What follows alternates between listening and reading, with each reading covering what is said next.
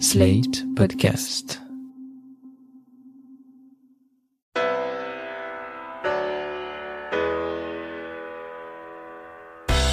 Bonjour et bienvenue dans le monde devant soi, le rendez-vous d'actu international de Slate.fr. Je suis Christophe Caron et je suis avec Jean-Marie Colombani, directeur de la publication de Slate. Salut Jean-Marie. Salut Christophe. Et d'Alain Frachon, éditorialiste au Monde et spécialiste des questions internationales. Salut Alain. Bonjour Christophe. Alors vous auriez pu vous attendre à ce que nous vous parlions de Russie cette semaine dans le monde devant soi. Grève de la faim de Navalny, bruit de bottes à la frontière ukrainienne, discours à la nation de Vladimir Poutine. Pour comprendre ce qu'il se passe du côté de Moscou en ce moment, nous vous renverrons plutôt à notre épisode du 19 mars dernier dans lequel vous trouverez un éclairage sur la situation actuelle. Car aujourd'hui nous allons partir au Royaume-Uni. Le 6 mai, le pays va voter en masse et c'est tout le paysage politique qui pourrait être changé. Un super jeudi donc marqué par des élections locales qui doivent renouveler 145 conseils locaux en Angleterre, élire 13 maires dont celui de Londres, ainsi que les parlements gallois et écossais. Des élections qui feront office de test pour le Premier ministre Boris Johnson qui est parvenu à redonner un peu d'air aux Britanniques. Après un emballement spectaculaire de l'épidémie de Covid dû au variant anglais et à une stratégie hésitante du gouvernement, le pays semble avoir maîtrisé la situation et les 1000 morts par jour du mois de janvier paraissent n'être désormais qu'un mauvais souvenir. Est-ce que, finalement, Jean-Marie, Boris Johnson peut tirer profit de sa gestion récente de la crise sanitaire? Oui et non. Oui, parce que, comme vous l'avez dit, la situation a été reprise en main. Non, peut-être parce qu'il y a quand même un souvenir des débuts et les débuts avaient été franchement catastrophiques, y compris Boris Johnson lui-même niant la réalité ou presque du virus ou sa gravité, et étant rattrapé lui-même par le virus et par une forme grave du virus, et du coup il a changé de politique parce qu'il avait été lui-même atteint. Donc tout ça a quand même laissé un sentiment de malaise chez les, chez les Britanniques, même si dans la phase actuelle, il est en train de reconquérir ou de refaire le terrain perdu. La phase actuelle, il faut rappeler que c'est une phase de confinement très stricte et long, une phase longue et stricte de confinement accompagnée par un effort massif et c'est assez remarquablement organisé de vaccination. Vaccination en effet massive. La combinaison des deux fait qu'en effet l'épidémie en Grande-Bretagne recule et que le nombre de morts est passé en dessous de la centaine, voire en dessous de la cinquantaine quotidien.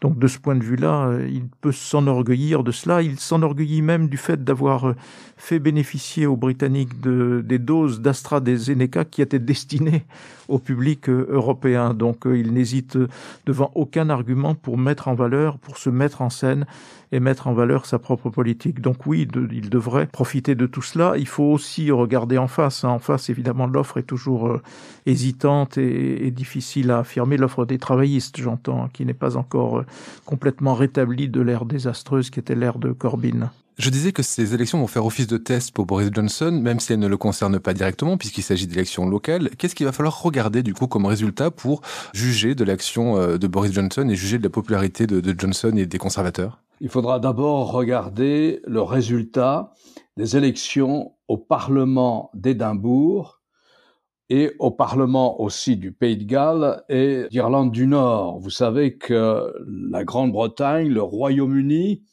c'est l'union de plusieurs peuples, les Anglais, l'Angleterre, 80, un peu plus de 80% de la population, l'Écosse, 6 millions à peu près, l'Irlande du Nord, cette petite poche qui appartient toujours au Royaume-Uni, qui est euh, au nord-est de l'Irlande, face à la mer d'Irlande, justement, l'Ulster, qui doit avoir un peu moins de 2 millions d'habitants, et enfin le Pays de Galles, 3 millions d'habitants, un peu plus de 3 millions d'habitants.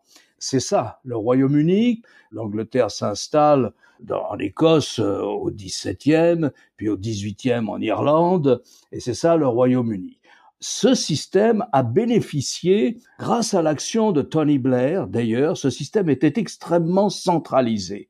Tout se passait chez les Anglais à Westminster, au Parlement de Westminster mais Tony Blair a injecté un maximum de dévolution et de décentralisation, ce qui fait que vous avez un Premier ministre en Irlande du Nord, un Premier ministre au Pays de Galles et un Premier ministre en Écosse. Alors on va voter. Et pourquoi c'est important? Parce que à la suite du Brexit, je reprendrai presque là le titre même de de notre confrère britannique The Economist, c'est important parce qu'à la suite du Brexit, jamais les liens entre ces peuples qui constituent le Royaume-Uni n'ont été aussi menacée. Alors il faudra d'abord regarder, bien sûr, l'Écosse, qui est la région qui bénéficie le plus de décentralisation avec son Parlement, son Premier ministre, Madame Nicola Sturgeon. Il est à peu près certain qu'au soir du 6 mai, comme vous l'avez dit, les élections, ces élections législatives en Écosse vont porter une écrasante majorité de députés indépendantistes appartenant au Parti national écossais, le SNP, et qu'ils ont déjà annoncé la couleur, ils demanderont un nouveau référendum sur l'indépendance de l'Écosse. Le dernier avait eu lieu en 2014. Il faut qu'il y ait l'accord de Westminster pour que ce référendum ait lieu dans les formes, dans la légalité. Le dernier, donc, les indépendantistes l'avaient perdu, 45%, 55% pour rester dans l'Écosse. Seulement voilà, il y a eu un deuxième référendum en 2016, comme vous le savez, en juin 2016. Est-ce que le Royaume-Uni veut ou non rester à l'intérieur dans l'Union européenne? À ce deuxième référendum, une majorité d'Anglais a dit nous voulons sortir, mais une majorité d'Écossais, une très forte majorité d'Écossais a dit nous voulons rester. De même qu'une très forte majorité de Nord-Irlandais a dit nous voulons rester. Enfin, au Pays de Galles, c'est le, vote en faveur du départ de l'Union européenne qui l'a emporté d'une petite marge, mais les Gallois se sont aperçus entre-temps que tout le programme de réhabilitation des mines était financé par l'Union européenne. Et aujourd'hui, ils ne font aucunement confiance au Parlement de Westminster, au gouvernement de Londres, pour remplacer livre par livre, livre pour livre, ces subventions européennes, comme le gouvernement de Londres l'a produit. Et alors, il se pourrait bien aussi qu'au Pays de Galles, il y ait maintenant un fort sentiment anti-Brexit.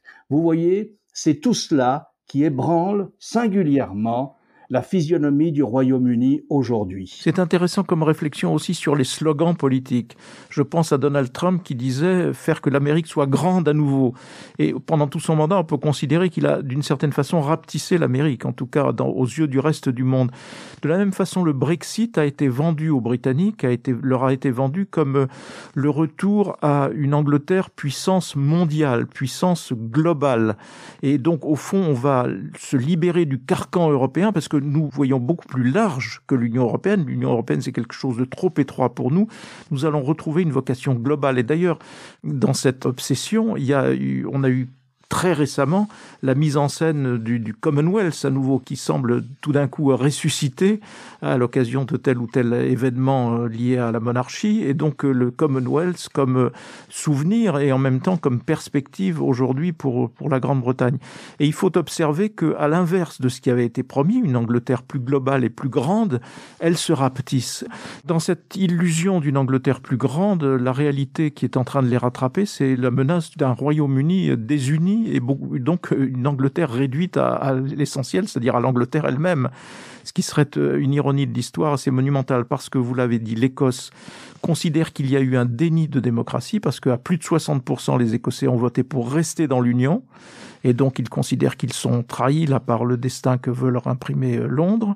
Les Irlandais du Nord sont dans une situation au bord du retour d'affrontements extrêmement graves entre les communautés parce que précisément une bonne partie de l'Ulster ne voulait pas sortir de l'Union européenne et les pays de Galles, c'est ce qu'a dit Alain tout à l'heure, a pris conscience qu'ils perdaient un certain nombre de ses atouts avec le départ de l'Union européenne. Donc on est dans ce paradoxe-là où la très célèbre monarchie britannique risque, au lieu de régner sur un Commonwealth New Look, de ne plus régner que sur les Anglais eux-mêmes, ce qui serait quand même un triste destin pour une reine qui aura connu, euh, mais c'est un autre sujet dont nous parlerons peut-être un peu plus tard, qui aura connu euh, à la fois l'apogée et puis le, et le déclin, si on se place uniquement dans ces termes-là, dans ces termes de grandeur ou de petitesse. Je voudrais juste revenir sur le cas écossais. Nicolas Sturgeon est en position de force. Vous avez dit, Alain, que Westminster devrait autoriser un nouveau référendum.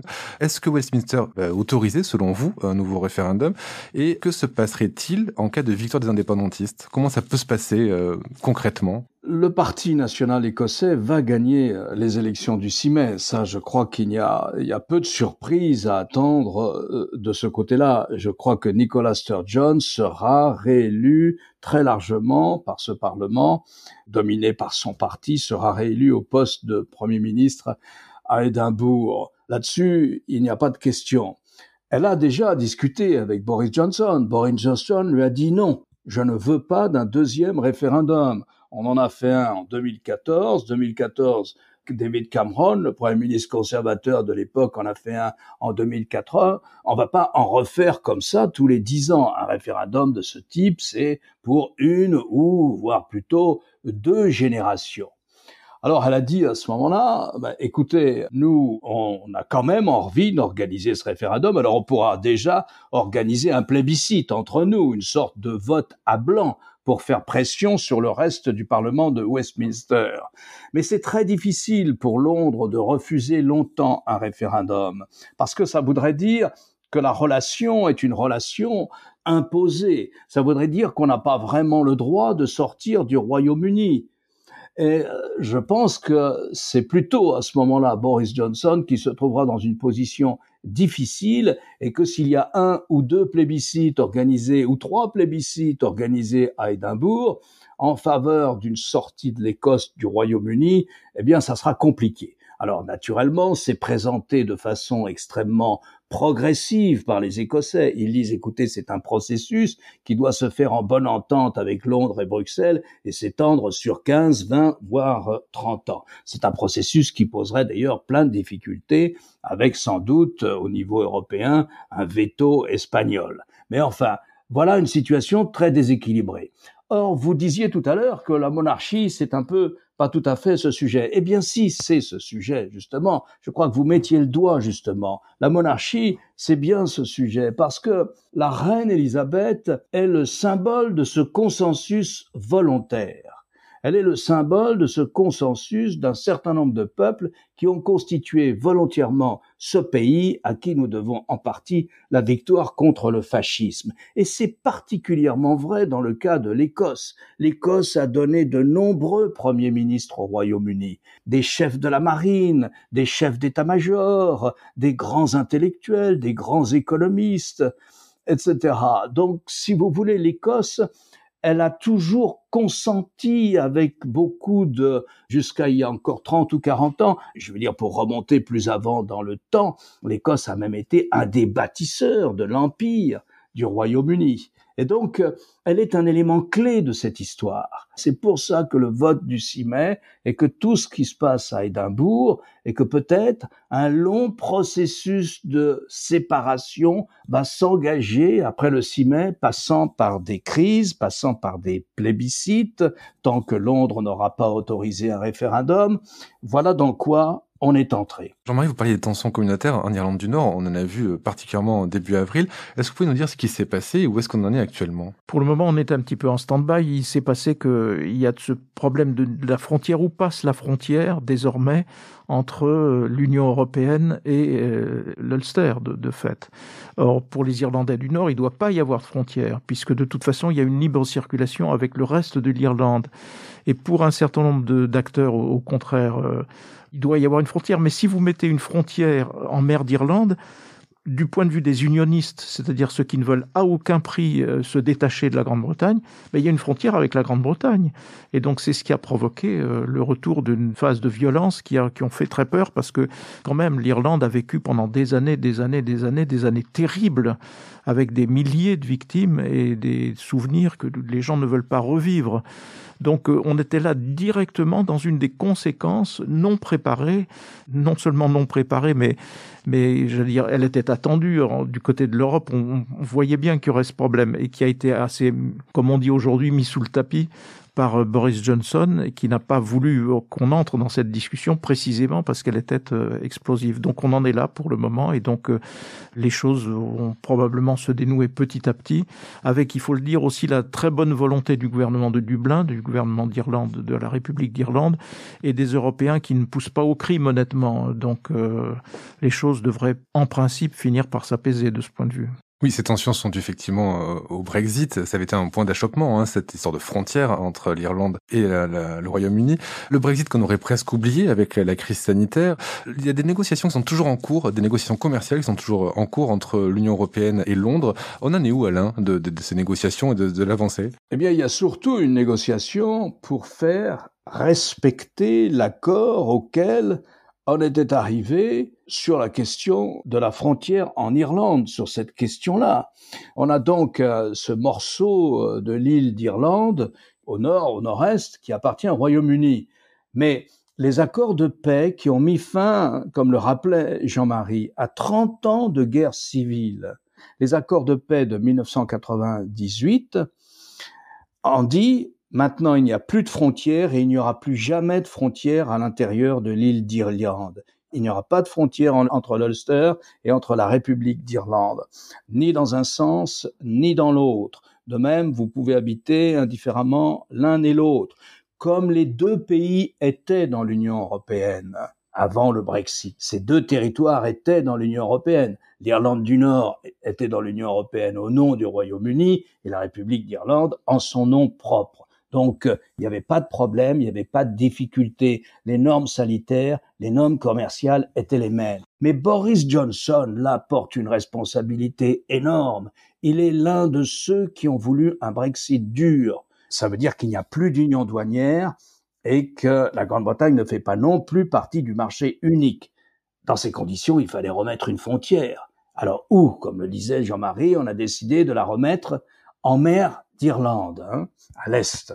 Sauf que remettre la frontière en mer d'Irlande, pour les Nord-Irlandais, qui sont à peu près la moitié des protestants, qui sont arrivés là depuis le XVIe siècle, qui sont la plupart des gens venus d'Écosse, on les appelle les Scots Irish. Pour ces Irlandais-là, une frontière en mer d'Irlande, ça veut dire qu'on sort du Royaume-Uni.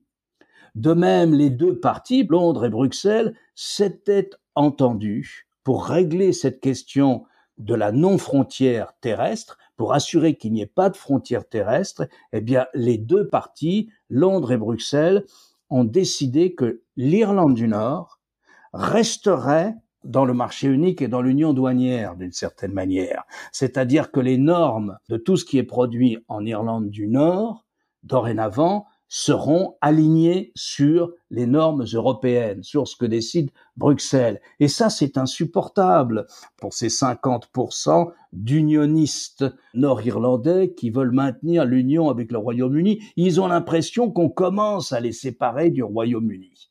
Alors qu'est-ce qui se passe? Ben, C'est la montée d'un sentiment unitaire, c'est-à-dire que de plus en plus de gens se disent le plus simple serait de réunifier l'île ce qu'ont toujours voulu d'ailleurs la moitié des catholiques irlandais qui habitent l'Irlande du Nord, hein, qu'on appelle des nationalistes. Ils veulent réunir, ils veulent que l'île soit réunie sous la direction de Dublin. Eh bien, ce sentiment monte à tel point que, je cite encore The Economist, ils disent, il n'a jamais été aussi fort et il gagne même une partie des protestants d'Irlande du Nord, notamment tous les gens qui sont dans le business ou les fermiers qui trouveraient que ça serait beaucoup plus simple de toujours continuer à faire partie de l'Irlande. Donc voilà la situation, si vous voulez. Donc c'est une situation assez difficile. C'est une situation où les, ce sont les protestants qui se sont révoltés, qui ont manifesté avec violence cette semaine. Tout ça parce que Boris Johnson a menti. Il a accepté le fait qu'il y ait une frontière. Il a dit à Bruxelles, il y aura une frontière. Et puis maintenant, il est en train de dire, écoutez, cette frontière, j'en veux pas. Alors on discute là-dessus.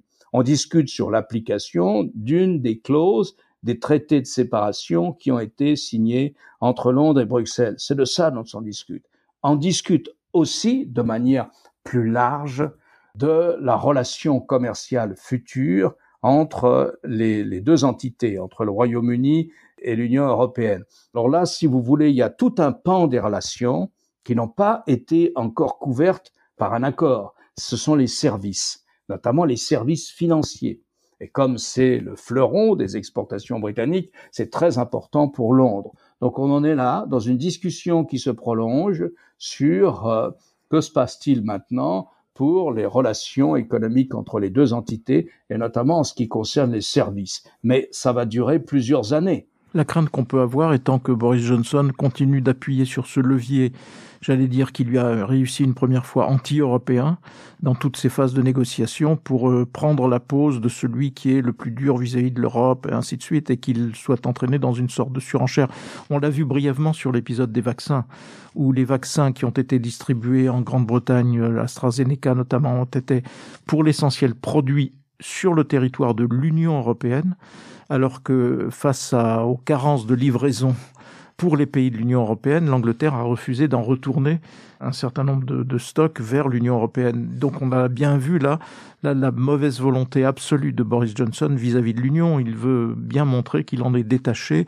Et on se demande même si la notion de partenariat, qui est toujours proclamée en disant mais finalement, etc., si cette notion de partenariat va avoir finalement un contenu, en tout cas avec ce gouvernement-là. Il y aura d'autres gouvernements en Grande-Bretagne après Boris Johnson, mais avec celui-là, je pense que on est parti pour une phase assez crispée.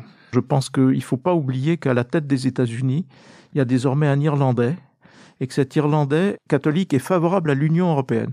Donc ça va compliquer la tâche de Boris Johnson qui s'appuyait énormément sur Trump dans, cette mise en scène de bras de fer successifs avec euh, les Européens. Je voudrais maintenant aborder deux sujets typiquement anglais, le foot et la monarchie. On va commencer par le foot avec l'actualité de la Super League. La Super League, c'est ce championnat parallèle que 12 clubs de foot européens ont annoncé mettre en place le 19 avril.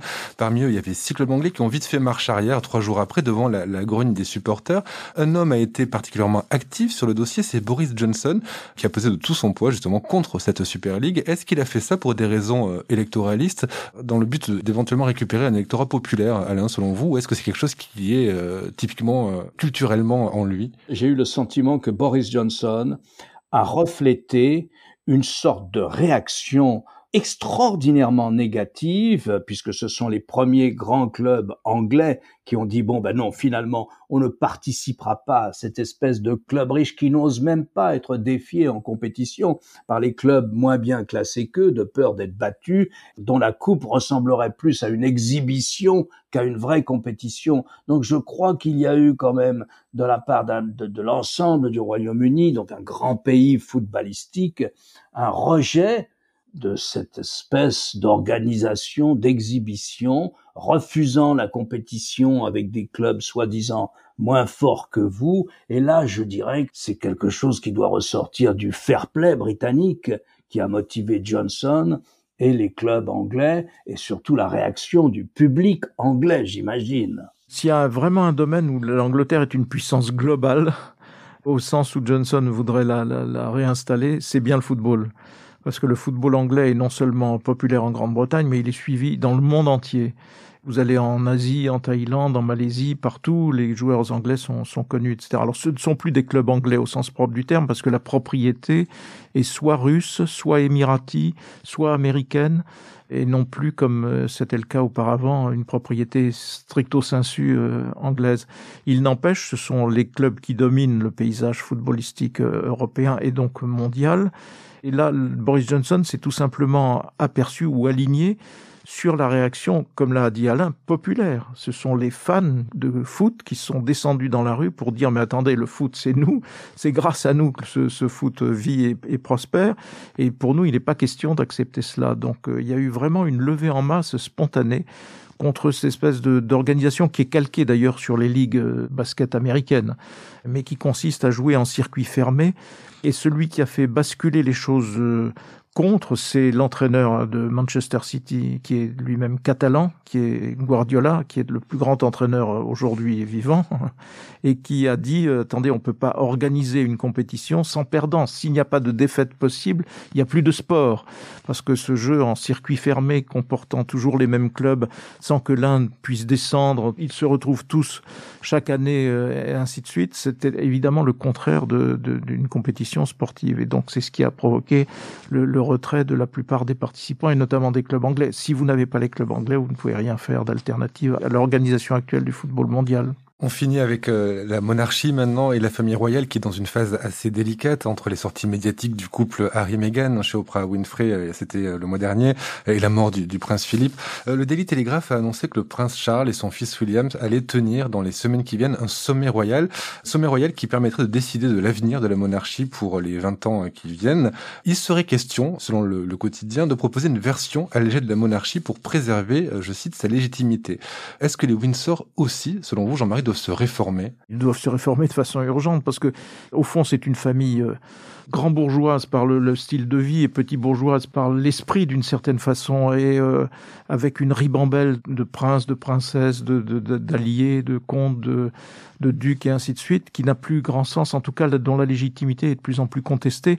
Le tournant de ce point de vue-là, ça a été la mort de Diana et la réaction qui a été celle de la famille royale à la mort de Diana. Et donc euh, on se souvient que la monarchie, à ce moment-là, a été sauvée par Tony Blair par un Premier ministre travailliste qui a en effet euh, donné les bonnes indications et a eu la bonne attitude et a fini par convaincre la reine qu'il fallait se comporter autrement. C'est-à-dire autrement, c'était comment? euh, Avec une empathie minimum qui n'existait pas vis-à-vis de, de la mort de, de quelqu'un qui était, comme l'a baptisé lui-même Tony Blair, la princesse du peuple. Et donc là, on a eu euh, aussi des épisodes récents qui mettent en cause davantage la presse d'ailleurs, parce que c'est la presse qui a beaucoup déstabilisé euh, le, jeune prince et sa femme.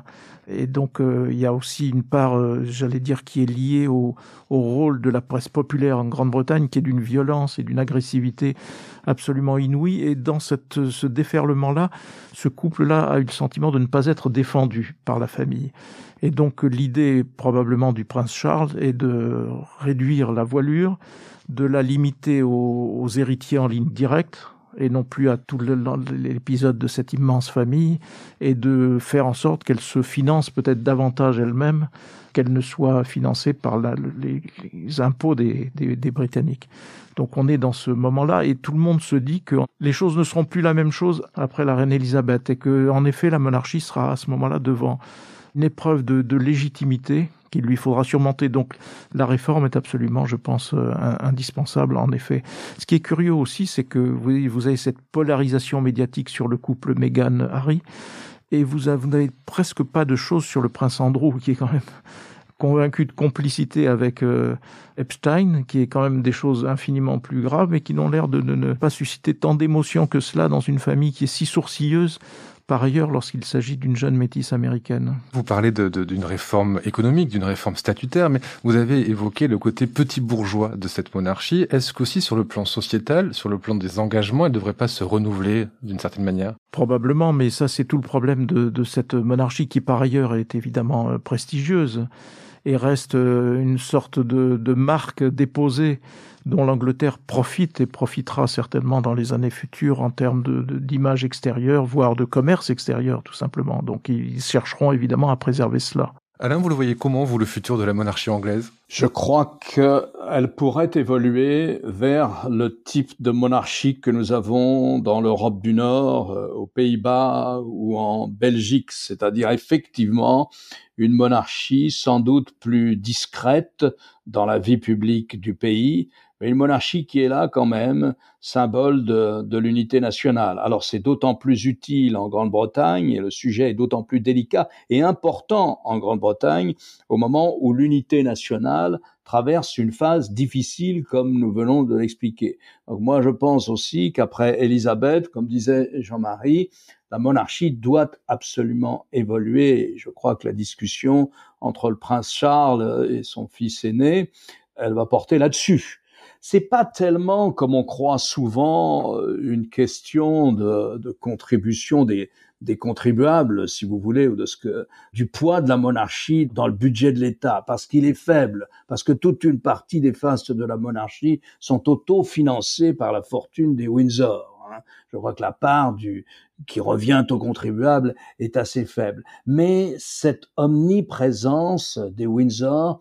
sur la scène médiatique, parce qu'elle le veut bien, parce que c'est quand même la série numéro un ou le sujet de distraction numéro un, mais elle va sans doute devoir euh, singulièrement s'atténuer, diminuer pour peut-être ressembler davantage aux discrètes monarchies des pays du nord de l'Europe. C'est intéressant de noter qu'il y a un journal qui est ouvertement euh, républicain. Je pense que Alain sera d'accord avec moi là-dessus. C'est The Guardian le Guardian qui euh, ne lâche pas la monarchie et a récemment révélé plusieurs fois de suite que la reine était, contrairement à son devoir, qui est toujours mise en avant, contrairement à son devoir, elle était intervenue au Parlement pour euh, que des dispositions législatives ne soient pas prises parce qu'elles portaient atteinte aux propriétés et aux intérêts financiers et économiques de la couronne, de la couronne, c'est-à-dire en tant que famille privée qui bénéficie d'un certain nombre d'avantages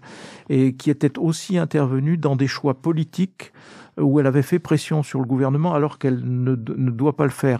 Alors c'était très étayé, très argumenté dans le Guardian, mais ça n'a été repris nulle part ailleurs. C'est-à-dire on voit bien qu'il y a aussi là un clivage presque droite-gauche qui fait que probablement à la mort d'Elisabeth, ce clivage peut-être euh, ressurgira plus fortement qu'il ne l'a été euh, dans la période récente. Merci Jean-Marie, merci Alain. Alain, je rappelle votre chronique euh, hebdomadaire dans Le Monde tous les jeudis. Cette semaine, vous nous parlez du mouvement civique biélorusse qui réclame de nouvelles élections, un mouvement euh, dont on ne parle pas assez et dont j'espère nous parlerons euh, bientôt dans Le Monde devant soi. Jean-Marie, tous les jeudis, c'est politique sur France 24 et vous vous interrogez sur la stratégie de déconfinement promise par Emmanuel Macron. Merci messieurs et à la semaine prochaine pour un nouvel épisode du Monde devant soi. Au revoir Christophe. Au revoir Christophe, merci. Retrouvez le monde devant soi chaque vendredi sur slate.fr, votre plateforme de podcast préférée.